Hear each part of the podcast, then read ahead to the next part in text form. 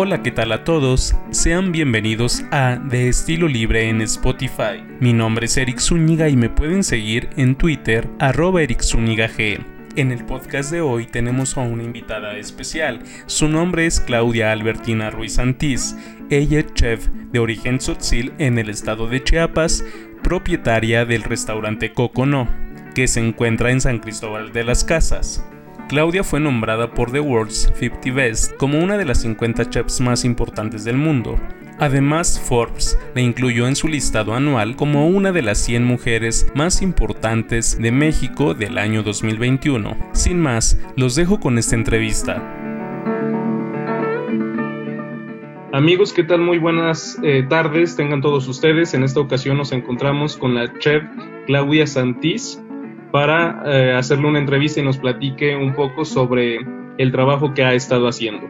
Bienvenida, Claudia Ruiz Antís, ¿cómo, cómo se encuentra? Hola, muy bien, muchas gracias. Gracias por el espacio, por la invitación y dejarnos compartir un poco nuestro camino. Perfecto.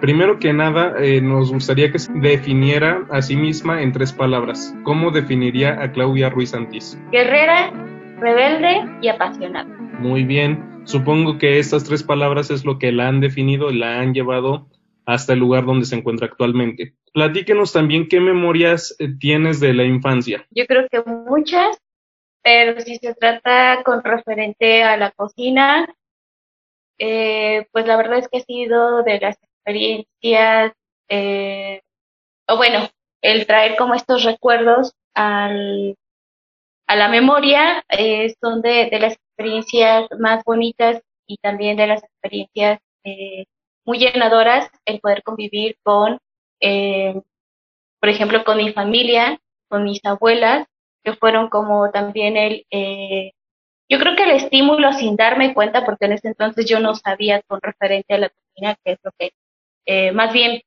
esta profesión, ¿no? en un futuro que me traía la cocina, pero fue muy enriquecedor y saber que, eh, pues de alguna u otra manera, eh, esta, esta forma de llevar la cocina ahora representa pues a, pues justo eso, a mis abuelas, a las, a, a mi mamá, a mis tías, como a la familia de, a no solamente de mi familia, sino a las diferentes mujeres de, de nuestra región.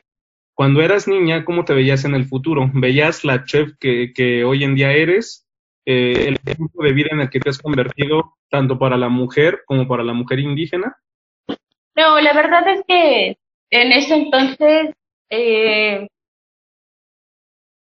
pues por el tipo de, vida que llevábamos, por la cultura, por pues todos, eh, muchos elementos que estaban a nuestro alrededor, con referente a la parte indígena y la forma de pensar, usos y costumbres, este, tanto de la comunidad, del pueblo, como, como de la familia, yo creo que ni siquiera, o sea, no, tenía como una visión con referente a, a lo que iba a ser en el futuro. Eh, realmente también era, sabía que tenía la oportunidad de estudiar la primaria, no sabía si después de la primaria iba a tener la oportunidad de estudiar la este, y por todas estas partes, te digo, culturales, una mujer en la comunidad, eh, es muy, en ese entonces era muy difícil que, pudiese estudiar. Y también eh, a lo mucho que podíamos llegar o alcanzar era la primaria, si es que también la terminábamos. Y luego te empezaban ya como a los 10, 11 años a educar fuertemente para poder llevar una casa porque en las comunidades a los 14, 15 años se casaban, entonces pues realmente no tienes como un futuro más igual solo visualizabas o, veías como tu futuro el ser ama de casa, madre de familia, ¿no? Bueno, pero dentro de todo esto, a pesar de que se sabía que mm, el futuro terminaba para una mujer, por así decirlo, a los 14 o 15 años cuando se casaba. Eh, ¿Aún así había sueños, uh, sueños de llegar a algún lugar? Sí, sí había sueños. Si me preguntas cuáles, la verdad es que no sabría decirte. Lo único que sí recuerdo mucho es que en la secundaria y parte de la prepa uno de mis anhelos y mis metas era obtener un título profesional. Como te digo, la mayoría de las mujeres se casan o las casan a temprana edad, entonces no hay como este, eh, como el poder llegar a tener un título profesional y ese era como uno de mis anhelos. No sabía en qué, eh, eh, o sea, en qué profesión, qué carrera. Lo único que sí sabía es que en ese entonces, eh, en la prepa principalmente, yo quería tener el título profesional, pero también sabía que no me quería quedar en San Cristóbal de las Casas de estudiar. Sentía que no había una escuela para mí, pero tampoco me podía ir del estado. Entonces eran como cosas ahí muy fuertes que sabía que eh, mi familia no iba a permitir, obviamente mis papás, de que yo me saliese de la casa mm, a temprana edad y sin alguien a mi lado.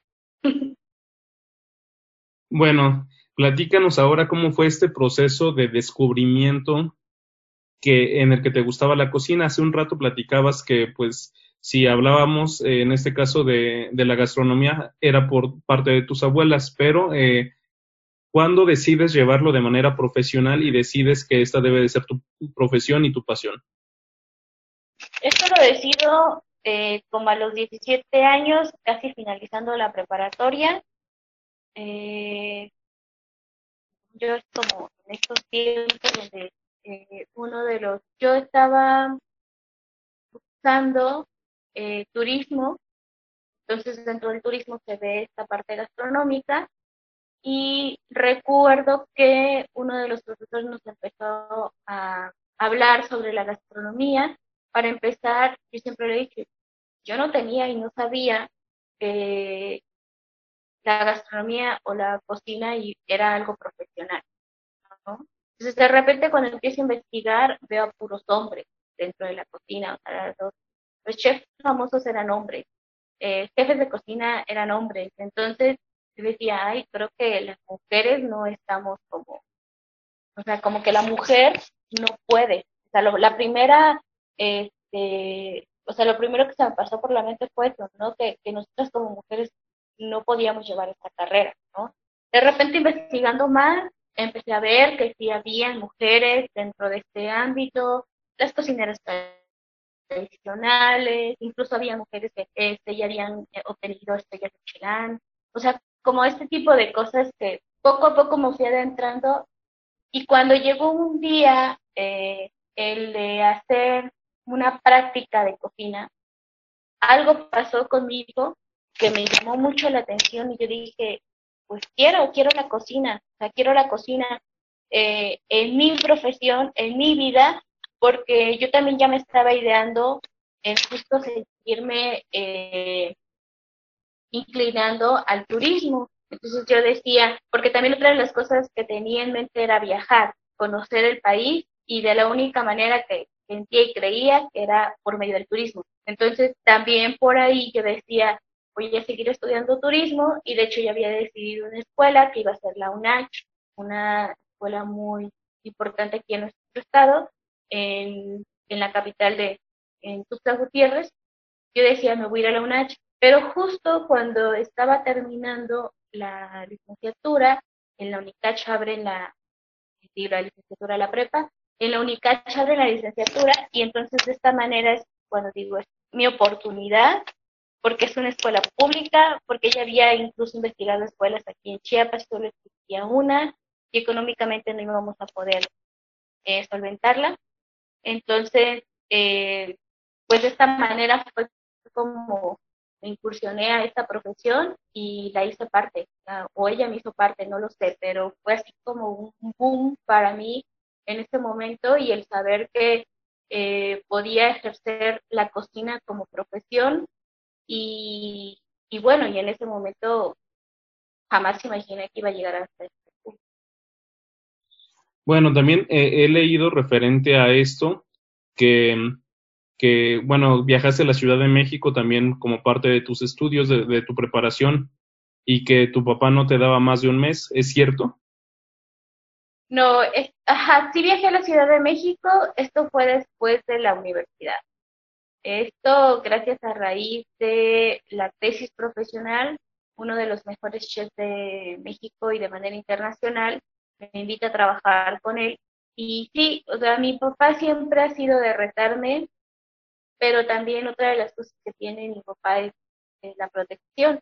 Entonces, tal vez en ese momento, siempre lo he dicho, ¿no? En esos momentos tal vez yo no lo entendía y siempre le veía el lado como negativo, ¿no? Mi papá siempre como por esto o lo otro, pero en realidad era como toda esta protección del de, para empezar, la Ciudad de México es un caos total, en muchos sentidos, es, eh, es una ciudad eh, pues en donde todo el tiempo estás estresado, estás corriendo, estás sobre tiempo, o sea, pierdes dos minutos y ya perdiste una hora, entonces es como muchas cosas que te van pasando dentro de la ciudad y que, y, y porque también él tuvo una experiencia en la Ciudad de México, a él le tocó viajar y bueno, a él sí le, le fue muy mal, lo asaltaron y le hicieron como varias cosas, entonces ya traía como este trauma y decir, te vas a ir sola, no conocemos a nadie, este, eres mujer, eh, y luego, para empezar, mi forma de ser era muy introvertida, yo no podía conectar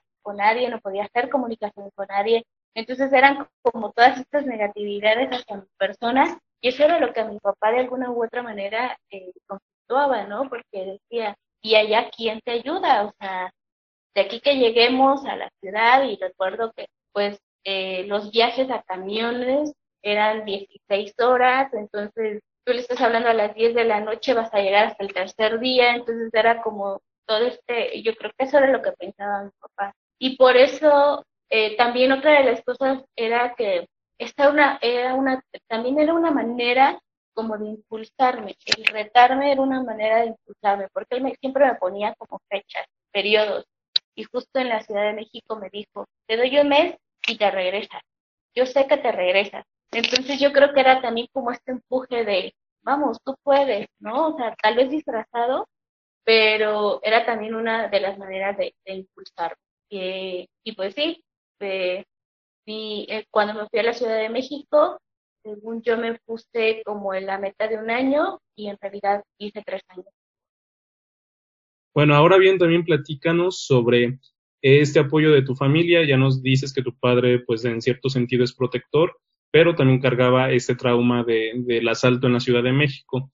Pero tu familia, ¿cómo, ¿qué papel ha jugado dentro de tu profesión desde, desde tus años de formación hasta el día de hoy? La verdad es que independientemente de que nuestros pensares sean diferentes, han estado. O sea, a pesar de que eh, siempre han estado en contra de lo que yo he querido hacer o de lo que pienso o de qué manera me muevo, eh, siempre han estado, ¿no? Eh, y yo creo que también es eso, ¿no? De que justo mi mamá también, por ejemplo, cuando inicié lo de la carrera, ella quería que me dedicara al magisterio y de hecho me llevó hasta presentar exámenes, pero ella también es, era su modo de protección porque decía, el magisterio es algo seguro.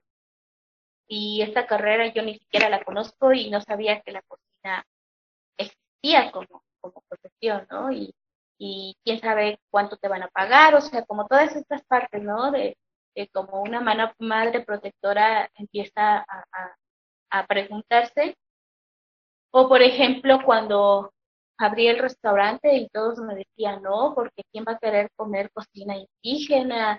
Este, o, por ejemplo, el de el de decir, sí, está bien, abre, pero con otro, otro giro, o sea, como estas, estas cosas, ¿no? Que de repente ellos no, no entendían lo que yo quería, pero al final eh, siempre estuvieron, siempre han estado y creo que eso es de mucho agradecimiento, a pesar de, que siempre hemos estado como chocando en, en pensares, pero ellos siempre han estado, todos, tanto como mis papás y mis hermanos han estado conmigo. Claudia, platícanos qué se ha sentido salirse del molde. O sea, de tal vez ellos tenían algo diferente para ti y tú y tú has ido por otro camino. ¿Qué has sentido? Ah, por un lado te sientes mal, bueno, por toda esta parte de entre, eh, en la parte cultural. Eh, por un lado, si eh, porque empiezas a ver como el rechazo, ¿no? O de repente como las negatividades con referencia a lo que estás proyectando. Pero por otro lado, eh, es una satisfacción porque el saber que no seguí las reglas que ellos querían, seguí mi propia, eh, mis propias reglas y seguí mis propios sueños, creo que eso también es importante. Eh, ahora lo entiendo mucho más, ¿no? Yo no sabía, yo siempre decía, ¿por qué? De hecho, era una de las preguntas que me hacía de repente, ¿por qué voy en contra de todo? ¿Por qué hago esto? ¿O, o, por qué lo, lo estoy haciendo y, y, por qué no realmente le hago caso a, a mis papás, a mi familia? Pero ahora lo entiendo y creo que esto, por eso digo que es satisfactorio, porque saber que estoy cumpliendo mis sueños, no los sueños de los demás, creo que eso es llenador.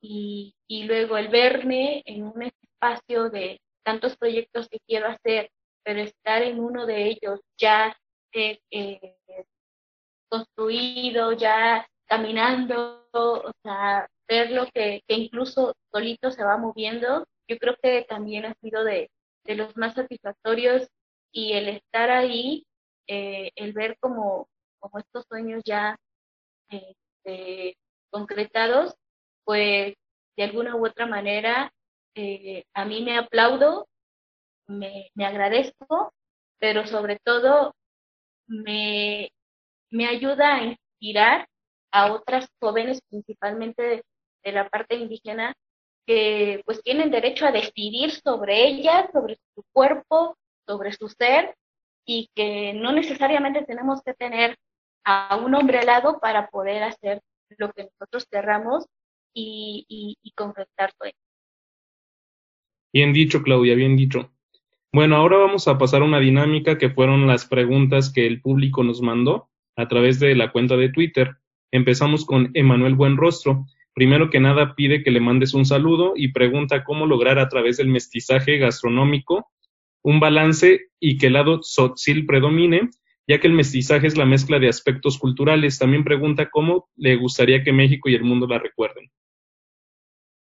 Ok, pues muchos saludos y muchas gracias por, por escucharnos y, y las preguntas. Pues realmente lo que hacemos en el restaurante es justo hacer esta combinación del mestizaje con la cocina tradicional indígena.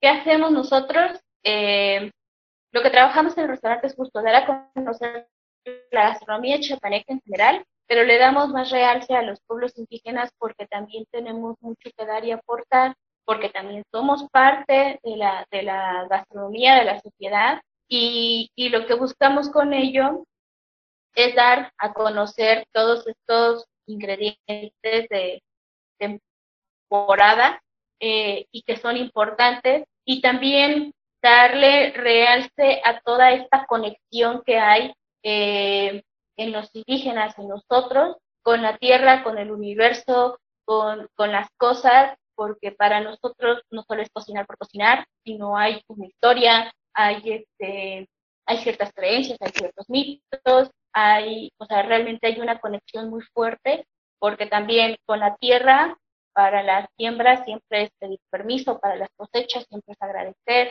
por eso existen los ritos, por eso existen estas ceremonias para los diferentes, eh, eh, ahora sí que los, las diferentes cosas que se tengan que hacer durante, durante, tanto en la cosecha y no solo en la cosecha, sino en to todo el tiempo que nosotros vamos caminando, se van haciendo estas ceremonias y por eso se van, por ejemplo, eh, a los cerros, al agua, o sea, se les hace como, como eh, pues esta, se les da esta importancia porque son parte y es el respeto que nuestros ancestros nos han inculcado y que siguen vigentes. Entonces, o sea, es una gran riqueza y, y por eso es que también lo ponemos y le damos énfasis desde el restaurante para que la gente entienda que no solo es comer por comer o cocinar por cocinar.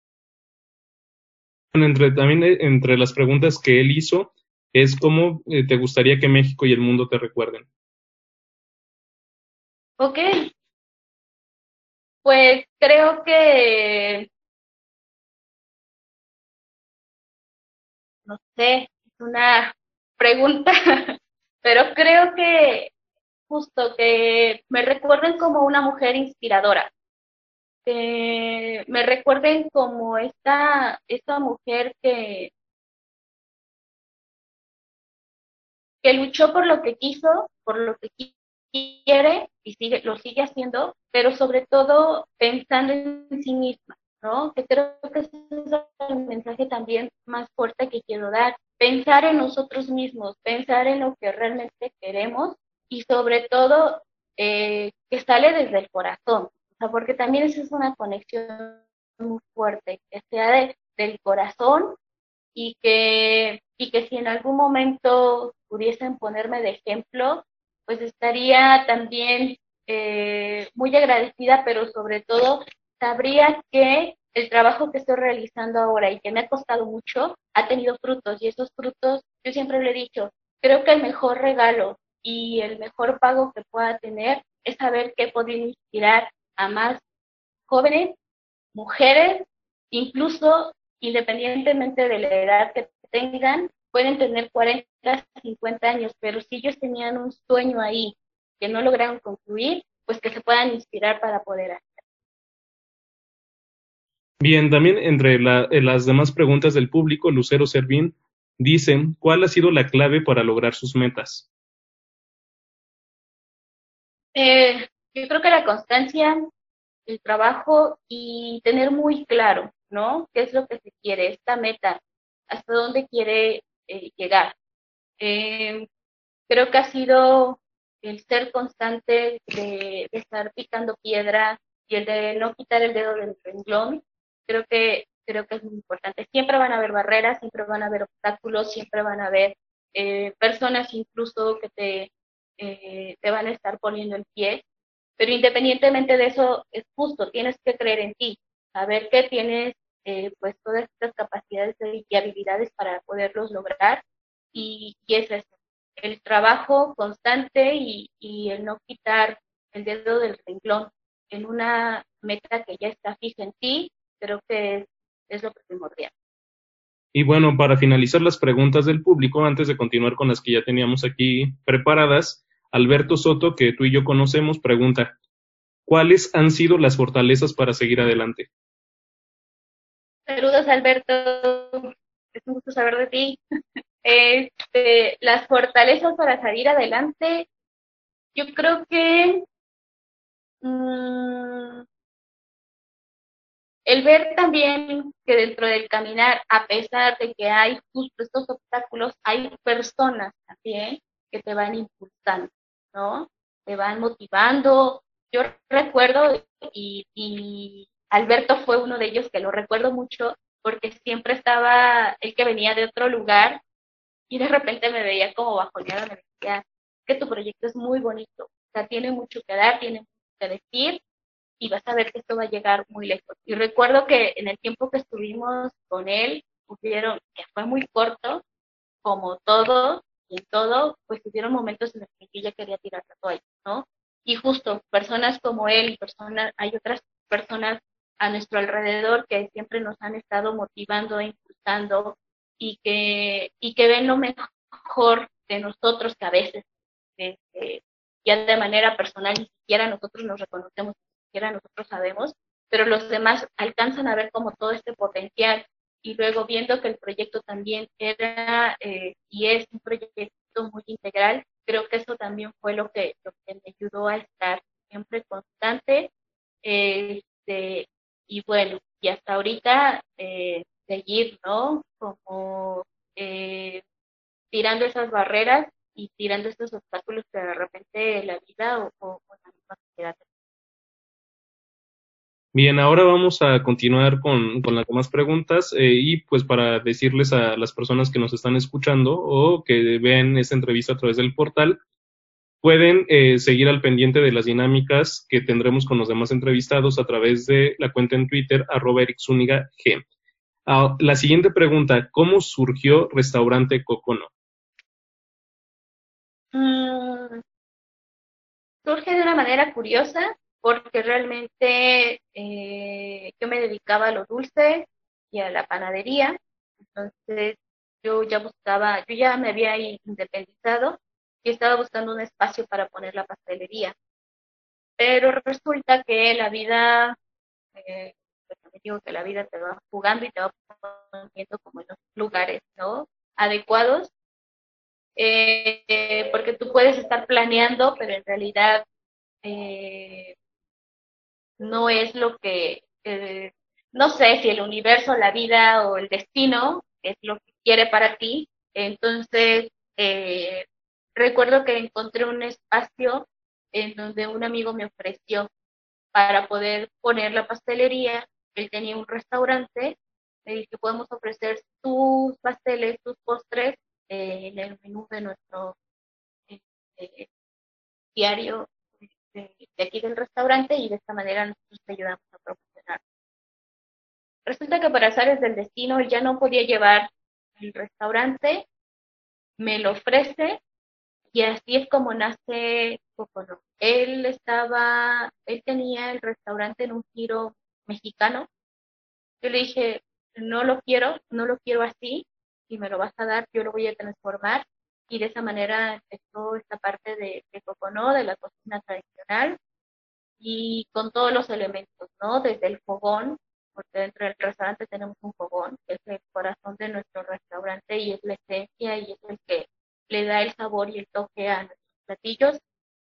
Eh, entonces, desde un principio, yo creo que yo ya traía en lo más profundo de mi ser, de justo la, cómo quería este restaurante, ya estaba como estructurado y entonces cuando se dio la oportunidad floreció y de hecho eh, todo, todo lo que tenemos dentro del espacio es completamente chiapaneco, con artistas, eh, artesanos chiapanecos, este, con agricultores chiapanecos, entonces todo, todo, todo, incluso hasta nuestro equipo es completamente, eh, bueno, la mayoría de ellos vienen de pueblos indígenas y ahora, por ejemplo, es eh, de puras mujeres y, la vida se lo ha ido acomodando, ¿no? Entonces, eh, creo que, también es uno de los agradecimientos que, la vida me permita disfrutar eh, de este sueño.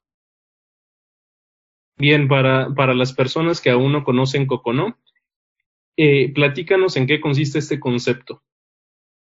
Ya nos estabas diciendo que es parte de la cocina tradicional, pero platícanos, amplíanos un poco más de esta información. Sí, Coconó está en una variante del xochitl que significa de pasote, entonces desde ahí queríamos darle este énfasis a, a los pueblos originarios. Eh, pues como yo procedo también de uno, entonces era justo darle este, este realce. ¿Qué hacemos? Ya lo venía diciendo, trabajar con la cocina tradicional, eh, obviamente en nuestro estado, dándole énfasis a los pueblos indígenas, trabajando con el producto local y de temporada. Apoyamos a nuestros pequeños productores, tanto de manera de, eh, eh, trabajo, pero también eh, de manera para su persona, en, el sentido de, de la persona, es para que ellos también se den cuenta que son, lamentablemente, mm, pues sigue todavía la discriminación y el rechazo hacia los pueblos. Entonces, eh, justo que se den cuenta que son parte esencial de la sociedad y que pues obviamente también tienen un valor como persona. De esta manera es como, se trabaja. Apoyamos a jóvenes para que terminen sus estudios.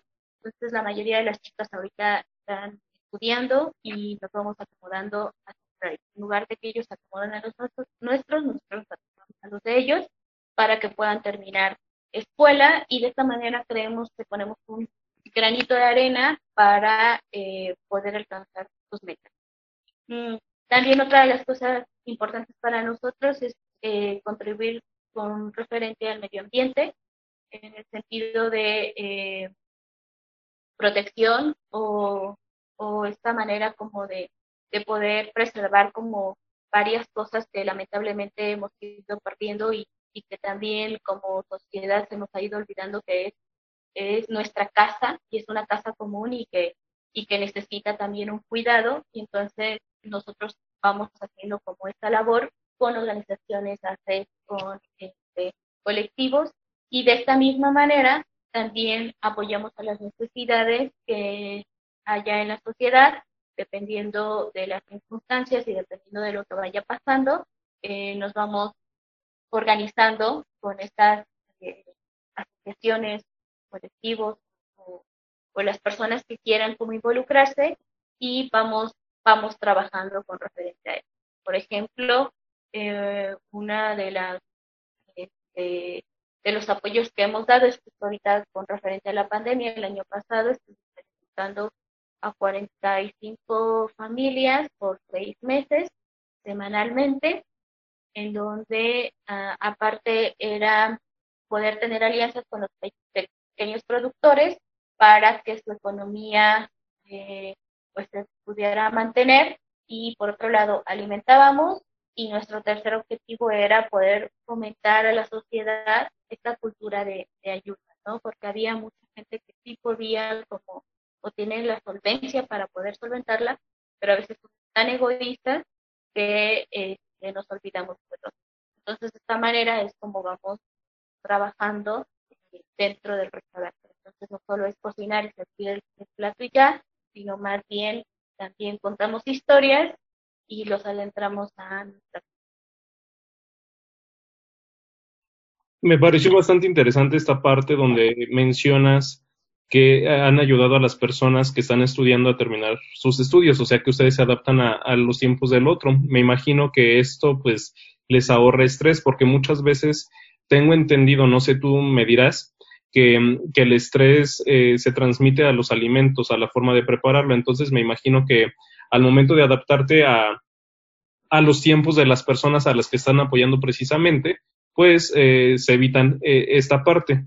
¿Qué tanto hay de cierto con, con esto de, de que transmitimos eh, la manera en la que nos sentimos a, a, los alimentos?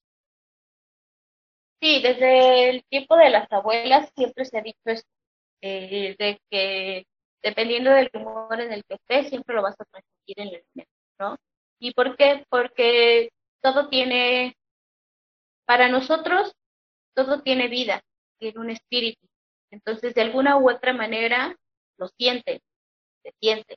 Y por eso es que se transmite, ¿no? A, a, la hora de cocinar y, y, lo vamos a ver, por ejemplo, con un panadero que está súper estresado y la masa no le subió. O sea, pasan muchas cosas, ¿no? En este, eh, en, en, esta transformación de, de la masa hacia allá, el horneado del pan y o por ejemplo en el pastel, ¿no? Que de repente eh, en el estrés se dice no, no subió la crema, no subió, eh, eh no sé, como muchas cosas.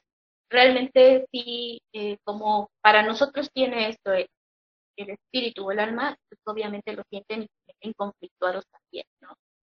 Por eso es que se transmite y por eso se, supone y dicen que de repente cuando alguien está enojado, puede estar rico de sazón, pero al final te puede dar como malestar, ¿no? Entonces, son como las, cosas que pueden suceder dentro de, la comida. Y, y, sí, más bien eh, bajar el estrés, sí, pero también por, de manera particular yo pasé esto, ¿no? El estudiar y trabajar, y pues es una doble carga, una doble champa que tienes que sacar y, y de alguna u otra manera también justo eso, quiero, quiero bajarles esta carga y que entiendan que, que, bueno, menos para mí, y es importante que puedan tener estos espacios porque también cuando yo buscaba los espacios me cerraban la puerta, las puertas porque me decían que o trabajaba o estudiaba, pero que no podía hacer las dos cosas.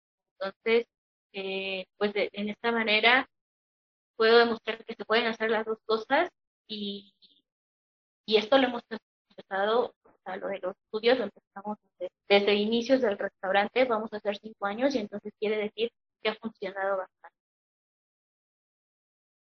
Bien, eh, durante este proceso de posi posicionamiento de Cocono, eh, ¿has encontrado algún tipo de obstáculo o uno, una serie de obstáculos y cuáles han sido? Sí, muchos, muchos obstáculos. Una de ellas, el ser mujer, pero el ser indígena ha sido de, las cargas muy pesadas para la sociedad. Mm, todavía existe el machismo y también existe la discriminación. Entonces, de esta manera es como las dos cosas han sido muy fuertes hacia mi persona, el que no crean que como indígenas tenemos capacidades para poder llevar una empresa y que también, ¿no? Como mujer, eh, alguien me decía, ¿no? Cuando recién la carrera, las mujeres solo sirven para la cocina de su casa, pero no de la Entonces creo que eh, desde ahí ya nos estaban como marcando las líneas, ¿no? De, de, que una mujer ya no podía entrar a, una a un equipo de cocineros o más bien no podía llevar un equipo. Entonces, eh, creo que hemos demostrado, bueno, al menos con el trabajo, se ha demostrado que sí podemos llevar un equipo de trabajo y que podemos llevar Y creo que esas son de las barreras más fuertes que, con las que me he topado, que la sociedad todavía no entiende que una mujer una mujer indígena puede eh, alcanzar su Y es una importante lección, es una importante lección todo este trabajo que has hecho. Eh, a ver, también platícanos eh, cómo se ha dado este boom de Coconó. Sabemos cómo iniciaste y hasta dónde has llegado. ¿Cómo ha sido este proceso? Eh, ¿cómo, ¿Cómo fue que se dio el boom y cómo fue que te empezaron a identificar a ti como Claudia Ruiz Santís? Ok, yo creo que antes de este boom nosotros ya éramos reconocidos a nivel internacional. tal vez no con todo este énfasis, ¿no? Que ahora eh, agradezco que nos lo han hecho y nos lo han puesto, pero sí ya teníamos como ahí una, eh, un reconocimiento, ya empezábamos a salir en revistas, periódicos, o sea, como en diferentes medios de manera internacional, porque bien está dicho, este dicho, ¿verdad? El de nadie es profeta en su propia tierra, entonces eh, nuestro reconocimiento empezó de manera internacional, también gracias a Slow Food, que ha sido nuestro aliado. Slow Food es un movimiento internacional y que va inclinado hacia toda la filosofía que nosotros llevamos de bueno y justo. Eh, la verdad es que fue eh, también uno de los, de los aliados más fuertes y que nos empezó a impulsar para seguir, ¿no? Y de esta manera también eh, cuando empezó a crecer Coconó, yo lo recuerdo y lo reconozco mucho y siempre estoy agradecida con ellos porque, por ejemplo, una pareja aquí en Cristóbal fue quien nos empezó a dar como la publicidad. Ellos son extranjeros, radican ya en San Cristóbal, pero cuando nos conocieron empezaron a invitar a sus amigos extranjeros radicados aquí en San Cristóbal. Y de ahí estos amigos y ellos empezaron a invitar amigos eh, a visitarnos de los, que venían de, paz, ¿no? Entonces, de repente, de esa manera se empezó a dar este, el reconocimiento aquí en San Cristóbal. Porque dos, dos años después se empezó con el reconocimiento nacional y apenas hace como un año y medio o menos se empezó a dar el reconocimiento estatal. Entonces, para que te des cuenta de que justo es eso, ¿no? Nadie es profeta en su propia tierra y entonces los de fuera empezaron a reconocernos y empezaron a, darle mucho énfasis al trabajo que hacíamos y de hecho antes de la pandemia nos visitaban muchos europeos, principalmente italianos y franceses eran los que llegaban al, restaurante y de ahí eh, alguien alguien nos mencionó en esta lista, ¿no? De los 50 en donde pidieron que, los coordinadores pidieron que compartiera mi historia, se interesaron tanto en él que empezaron a, buscar más y a pedirme más con referente a lo que, eh, a compartirles más con referente a lo que estábamos haciendo, y de la nada nos dijeron que estábamos dentro de esta lista. La verdad es que a mí en lo particular me, aprendió muchísimo.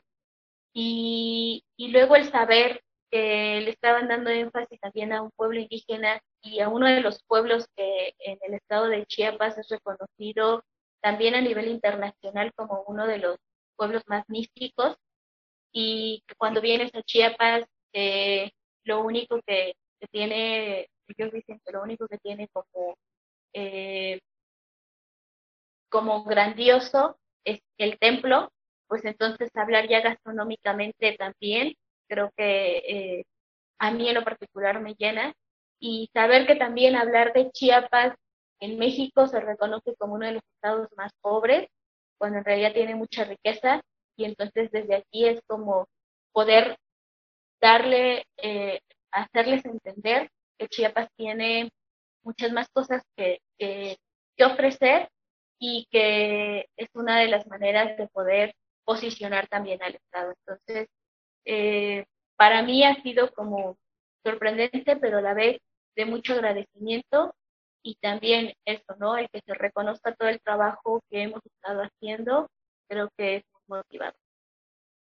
Precisamente desde tu posición ahora, eh, que ha sido nombrada entre las 50 Next de México, eh, entre las mujeres más poderosas de acuerdo a Forbes, ¿qué mensaje le podrías dar a la mujer? Pues justo eso, que nadie, absolutamente nadie tiene, derecho de elegir sobre ellas más que ellas mismas y que tienen que aprender a creer en, ellas mismas. Creo que este es uno de, de, los puntos y de la clave, el saber que, que como mujeres no solamente es quedarnos en casa, cuidar de la familia, ver como lo que, lo que esté faltando eh, con referente al hogar, sino más bien tenemos el potencial y que también podemos decidir sobre nuestras vidas, si nos casamos, no nos casamos, si tenemos hijos o no, eso va a depender mucho de nosotras. Entonces, eh, el poder alcanzar sueños va a depender mucho de, que nosotras creamos, que van a haber, como les, les vuelvo a repetir, como te lo dije rato, o sea, van a haber muchas dificultades, pero independientemente de eso, eh, se pueden lograr. A menos todas estas dificultades que yo he tenido en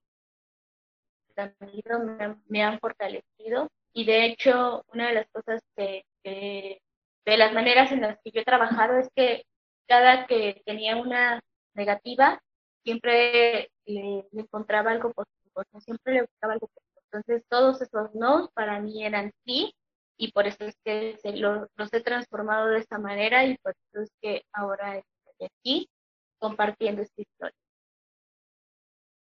Eh, Claudia, recientemente unas cocineras de Oaxaca eh, ganaron un premio en un concurso internacional de guisanderas en Asturias, España. ¿Qué opinión te merece este suceso? Pues que es, a mí en lo particular me llena y es un reconocimiento a su trabajo. Eh, yo creo que también como cocineras tradicionales tenemos que dar y que también es la cocina tradicional es base fundamental y también es base de la cultura ¿no? mexicana, independientemente del estado del que sea o de la comunidad que sea. Y por eso es que también México se conoce ¿no? con esta, eh, esta gran riqueza gastronómica y cultural que hay, porque en cada rincón y en cada espacio, eh, cada uno tiene su forma de cocinar, su forma de, de ofrecerlo y, y, su forma incluso hasta de cosecharlo. Y justo es lo que decía desde el principio, porque no solamente es el cocinar y cocinar, sino toda, esta, toda esta historia y estos vínculos, y que eh, incluso yo lo vi, me emocioné muchísimo y me da gusto que se empiecen a reconocer y se empiece a hacer de manera más formal este reconocimiento hacia las cocineras tradicionales, porque también hubo un tiempo en el que se olvidaron completamente de ellas. Muy bien, Claudia. Em, bueno, ya casi para terminar esta entrevista, platícanos qué meta tienes a corto, mediano y largo plazo y cómo te ves en el futuro. Ok, la verdad es que tengo muchos proyectos. Eh, por ahí hay unos libros que estoy terminando. Eh, bueno, que no van a salir, obviamente en este año no. Igual y espero el siguiente año ya puedan estar también con todo lo de la pandemia, pues van a truncar varias cosas. Este, de manera personal, estoy estudiando la maestría y me encantaría terminarla porque otra de las eh, metas que tengo de manera personal es poder tener grados escolares eh, más altos eh, para demostrarme a mí misma de que sí puedo y también para seguir inspirando como estas mujeres que de repente se quedan ¿no? en el camino eh, ya por tener hijos o por, ser, este, por tener otras responsabilidades, nos olvidamos justo eso de nuestros propios sueños y entonces, eh, a menos para mí es una forma de, de poderme, de, de, poder demostrarme de que puedo alcanzar estas metas. Y, y bueno, vienen otros proyectos más fuertes que eh, poco a poco los iremos dando a conocer para que eh, pues se vea, ¿no? Que, no solamente quedarnos en uno, en un solo sueño, sino hay muchos más. Y en el futuro, pues no sé, espero poder seguir inspirando a, más personas y, y, poder seguir poniendo este granito de arena hacia la sociedad en los diferentes puntos en los que trabajamos ahora, tanto de en el restaurante como con los colectivos y con, con las asociaciones. Y me encantaría tener una sede y un comedor comunitario, entonces espero que, que esto se pueda dar. ¿Este comedor comunitario dónde te gustaría tenerlo? Yo creo que ese comedor comunitario podría ser, eh, obviamente aquí en Chiapas, no sé si aquí en San Cristóbal o en alguna parte eh, eh, o que sea un comedor comunitario eh, de llevarlo a diferentes partes de. Muy bien, sería toda una experiencia y además de que pues pudieras llevar eh, pues este alimento que es necesario para muchas personas. Finalmente, Claudia, ¿qué invitación les haces tú a los habitantes de San Cristóbal de las Casas y a los turistas nacionales e internacionales para que visiten Coconó? ¿Qué podremos encontrar ahí? ¿Qué encuentran?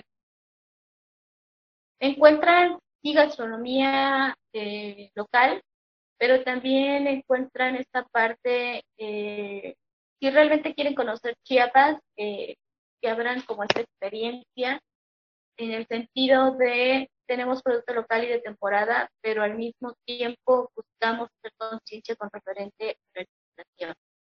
Entonces, eh, eso.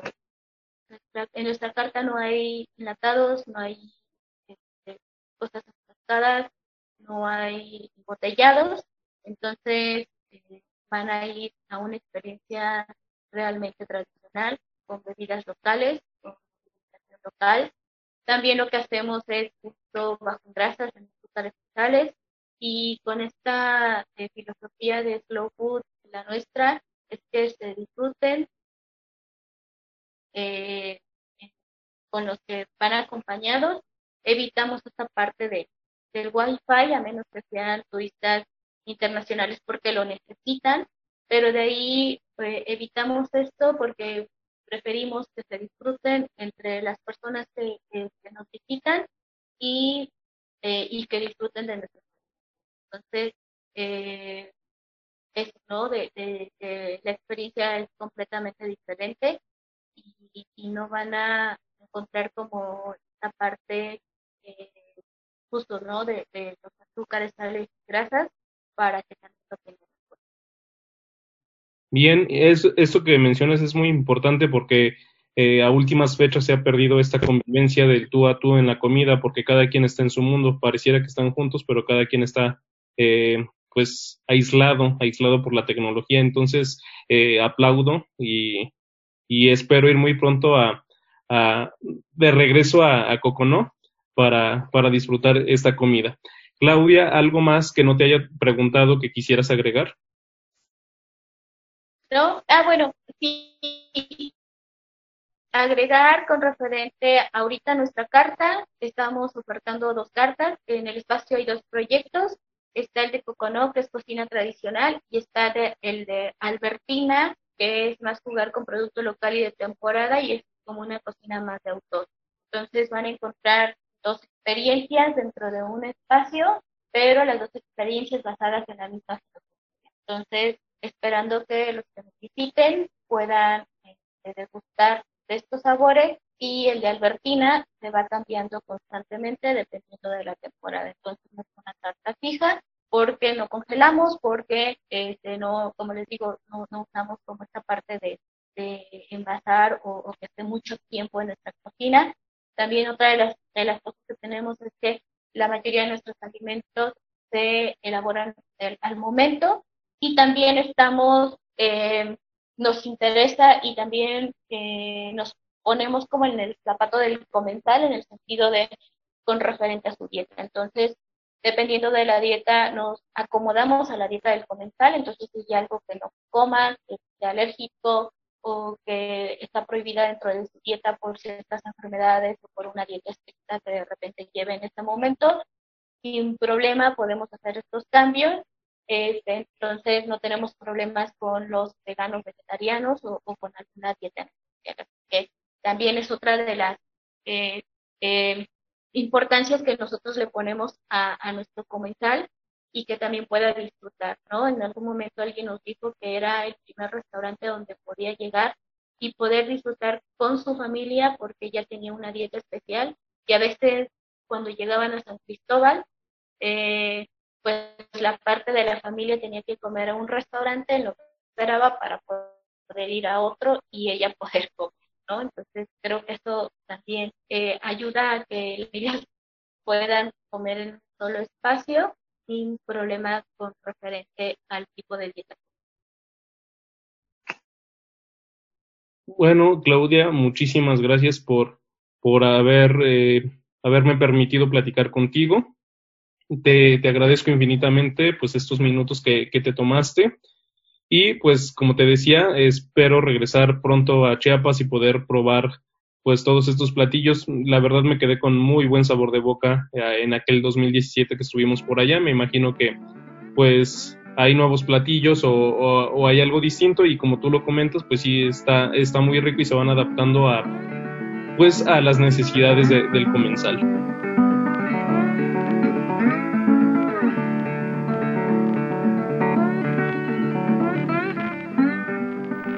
Amigos, ha sido todo por hoy en el podcast de Estilo Libre. Espero que hayan disfrutado esta entrevista. Recuerden que pueden visitar la página web www.ericsunigag.com diagonal área 419 donde la podrán leer y también la pueden buscar a través de YouTube en el canal área 419. Y no me quiero ir de este espacio sin antes agradecer a mi amigo Alberto Sotovega por la gestión para esta entrevista con Claudia Ruiz Antís. No se olviden seguir mi cuenta en Twitter, arroba Además, los invito a que no se pierdan el siguiente podcast, ya que también tendremos un invitado muy especial. Estará con nosotros el señor Yasuaki Yamashita Takeno. Él es uno de los últimos sobrevivientes de la bomba atómica de 1945 en Hiroshima y Nagasaki. Nos escuchamos la próxima.